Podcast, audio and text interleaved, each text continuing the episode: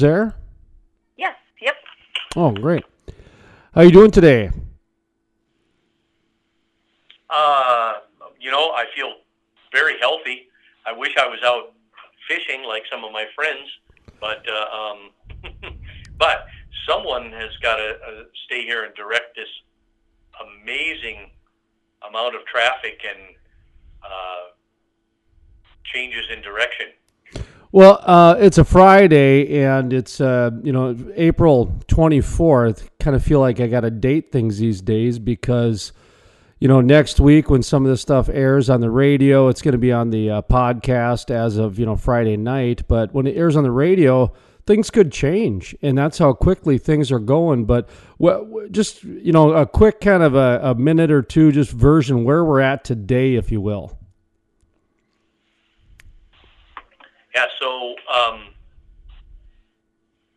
we have seen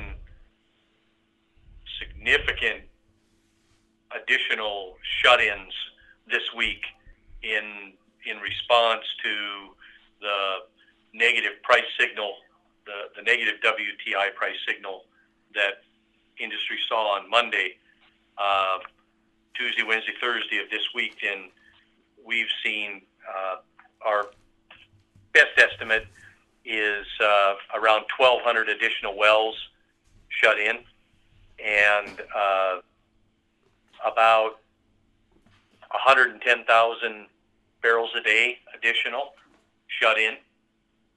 And so we're we're now very rapidly approaching that 1 million barrels a day, or, or right right in that territory, in terms of the million barrels a day for North Dakota production. And uh, we have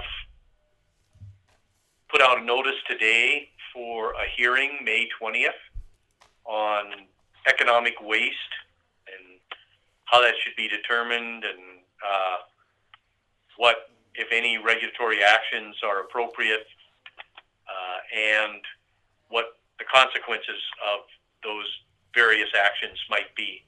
And that'll be May 20th at 9 a.m. What I really wanted to talk to you about, though, was uh, a comment yet a couple years ago that I found pretty fascinating from a logistical standpoint, and and I never really thought it would come to a, a reality, but right now we're kind of living in a world where everything really is on the table, and we're trying to take things off logically. And I remember a few years ago you talked about I think were rig counts if they ever got down to zero, just really the, the, the reality behind the detriment behind that. And it had to do with more than the economic impact. It had to do with trying to find people to hire again and trying to locate equipment and just that whole logistical thing. I, I just remember you had a very good summary of how that whole thing works. And I, I just wondered if now wouldn't be a good time to maybe revisit that. Not saying that's going to happen, but I, I think it would help some people just kind of go through the process of, of, of what that looks like, if that makes sense. Yeah, sure. So um, I've seen it once before. Uh, seven months after I took this job, the North Dakota rig count went to zero for uh, a few weeks, and it had not been at zero at, at that time for more than 50 years. So um, only once in what 75 years have we had zero rigs running in the state of North Dakota. Uh, I've heard some, you know, there's always people that want to make uh, wild projections, and so I've I've heard people talk about that with regards to this pandemic, and it's certainly possible, uh, although not likely, for the very reason you talked about. Uh, our conversations with the operators have indicated that they, now, uh, particularly through the 2015 price collapse, uh, learned that uh, even as an individual operator, if, if you plan to be active drilling and fracking on the other side of this demand destruction, you need to maintain uh, the intellectual capital, the, the, institutional knowledge of a drilling department, uh, connections with contractors, and experienced rig crews that allow you to that give you some core to build on on the other side. And those companies that went to zero in terms of drilling rigs uh, encountered an enormous amount of inertia when they attempted to uh, come back out of that and get back into the business of, of drilling and completing wells. So uh, it's it's something I think almost all of our industrial companies, our, our active operators are aware of. They're all doing their level best to hang on to one or two drilling crews and some shared frac crews uh, so that they don't lose that institutional knowledge and all of a sudden they're in uh, a position where the, the inertia of zero makes it slow or, or near impossible to get back up to speed. How about what's next for for some of these these operators, some of these people, you know, looking for work, that sort of thing, that are kind of in limbo. And what I mean by what's next is, you know, there is a little bit of a lull obviously going on. Some people are doing some homeschooling, some people are doing some online training. You've got, you know, people are advancing their careers and their lives and and maybe in the oil and gas sector still and you and I have talked about just kind of rethinking rig counts for a lot of different reasons. Nothing's been defined before, but along those lines about looking at, you know, the the way rigs operate today, is there a direction that maybe people should be thinking when it comes to recertification, training, artificial intelligence? Some of the innovation I imagine is going to be kind of scaled in or integrated into the new rigs that are going to be added as the as the industry builds itself back over the next 12 months?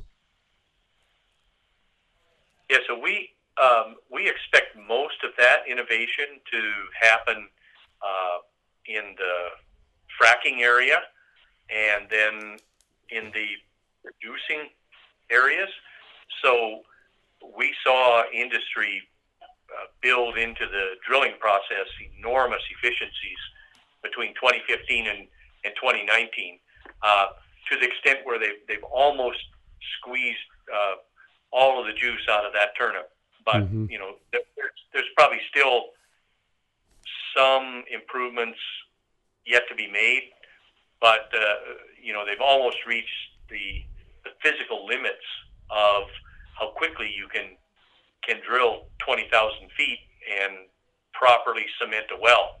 Now, if somebody comes up with a, a incredible innovation on on some new type of cementing material that that allows uh, more rapid turnaround there in the stages of the well, that that all bets are off, I guess. But you know, they're already drilling a twenty thousand foot well in ten days, so there's not a lot there. But on the fracking side, uh, there's I think a lot of efficiency to be gained. Uh, we were just starting to see people implement artificial intelligence in the in the process of controlling the the pumps, the rates, and the pressures, and uh, that you know allowing the frac stages that went before to inform the, the computer of what, what to expect and, and how to respond. Uh, and they can respond much quicker than human beings can to to the signals that are coming in terms of rate and pressure. And then we're really starting to see uh, people get into uh, a lot more electronic data collection and mm-hmm. uh, AI control of producing wells.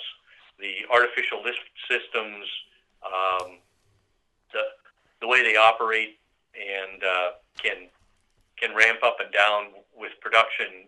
There, there's a lot to be gained there. Well, I really appreciate you coming on today, and especially after hearing the the last sentence or two that you said. Um, as I was writing down the, you know, the the the innovations you're talking about with artificial intelligence and you know being more precise than the human eye. That's the future, and the big data, big data, big data integration's the future too. So uh, there's going to be opportunity, but it's going to come quick. it's going to come quick because big data doesn't slow. Down. I went through this with the newspaper, magazine, and uh, digital media integration, and and when it comes, it comes pretty quick. And so, um, I appreciate your your time today because I I see where there's a little bit of a lull, but the industry is going to come back, and when it comes back, there is going to be a little bit of difference to it, and there's going to be uh, some. It's going to be a safer industry, I think, when it's all said and done, too. So, um, any final thoughts? Anything you want to get out there before uh, we conclude on our Fridays here? I don't think so. Did we? Did we talk about the hearing? Yeah. Yep. Okay. So we talked about the hearing. Um, you know, one of the things that that we may see is uh, um, an expansion, rapid expansion of uh, storage capacity, uh, and we're working on that. Mm-hmm. So uh, there's a, there's a real business opportunity there, we think, and uh, um, so we're trying to help people with guidance to uh, to do that right. And again, it, it kind of goes back to you know one of the long term things we were working on was um, massive volume storage for petrochemical processing and, and that sort of thing. But uh, um, this may elevate the the desire or the need to have that kind of storage available for situations like Monday, when uh, um, when storage was full at the other end of the pipeline, and uh, prices were reflecting that. So there might be some great business opportunities there.